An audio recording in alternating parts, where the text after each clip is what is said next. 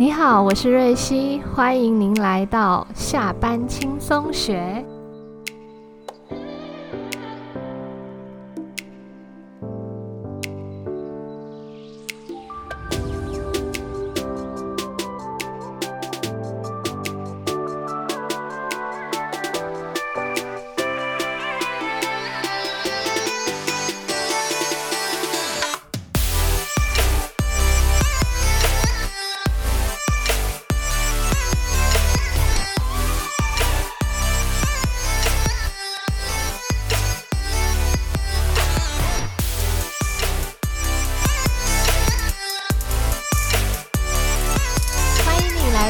下班轻松学这一个节目，我是主持人瑞希。今天我想要和你聊聊以及分享的主题是拖延。我会分享拖延者的心态，以及改善拖延的五个方法，让我们不再为拖延所苦，早日实现自己的目标。那我们就直接进入主题吧。何谓拖延呢？所谓的拖延呢、就是违反自身最大利益的延迟，就叫做拖延哦。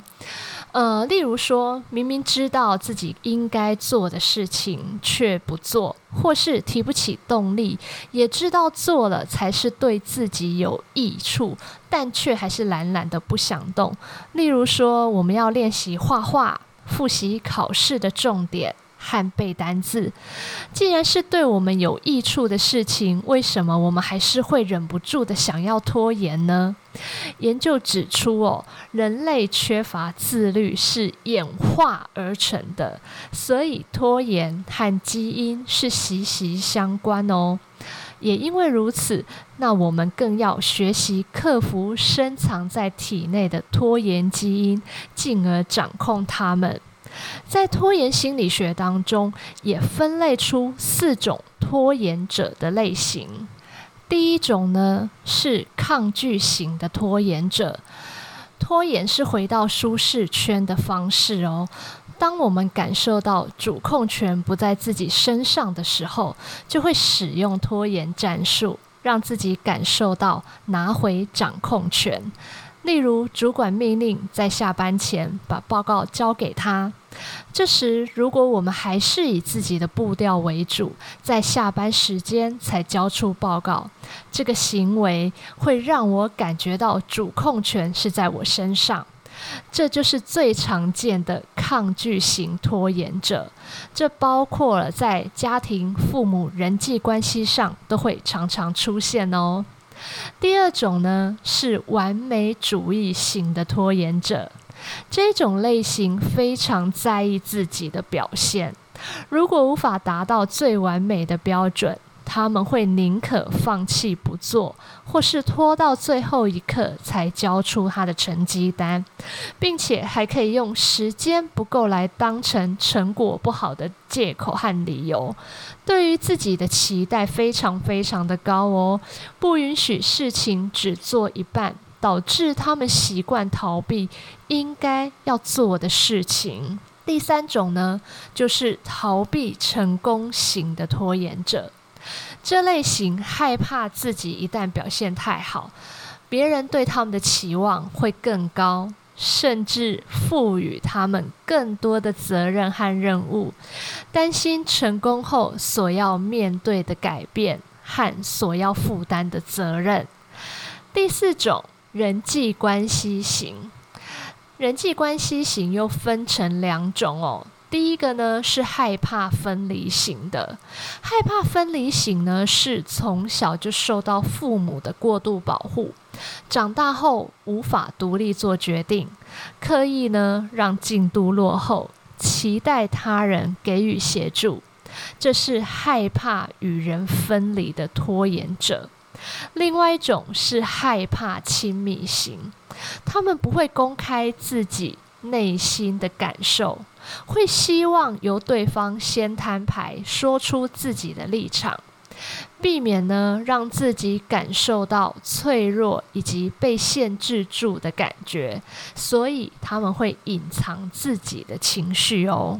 所以拖延是第一个害怕自己不被接受；第二个，保护自己的盾牌；第三，心理的问题。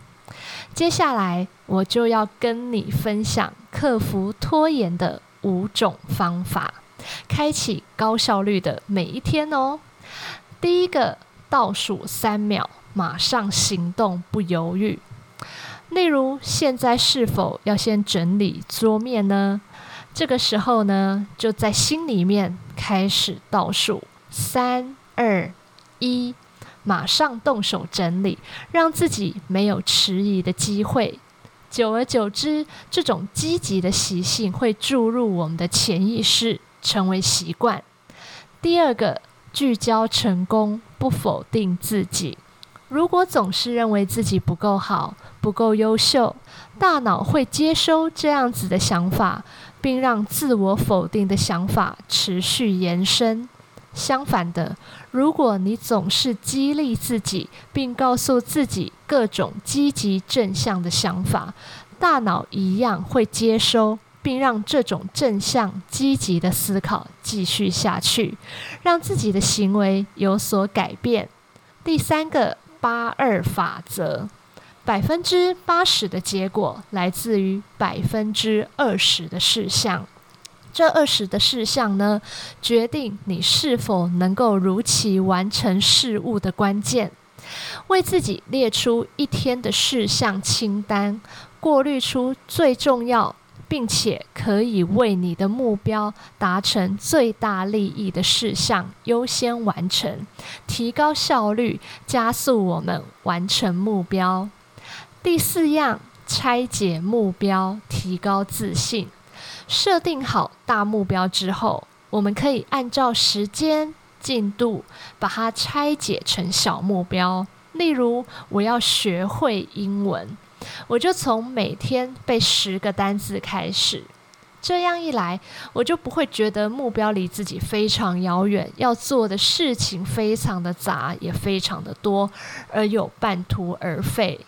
第五个，设定第二天的清单，在每天的晚上为自己设定第二天的代办事项，还有目标。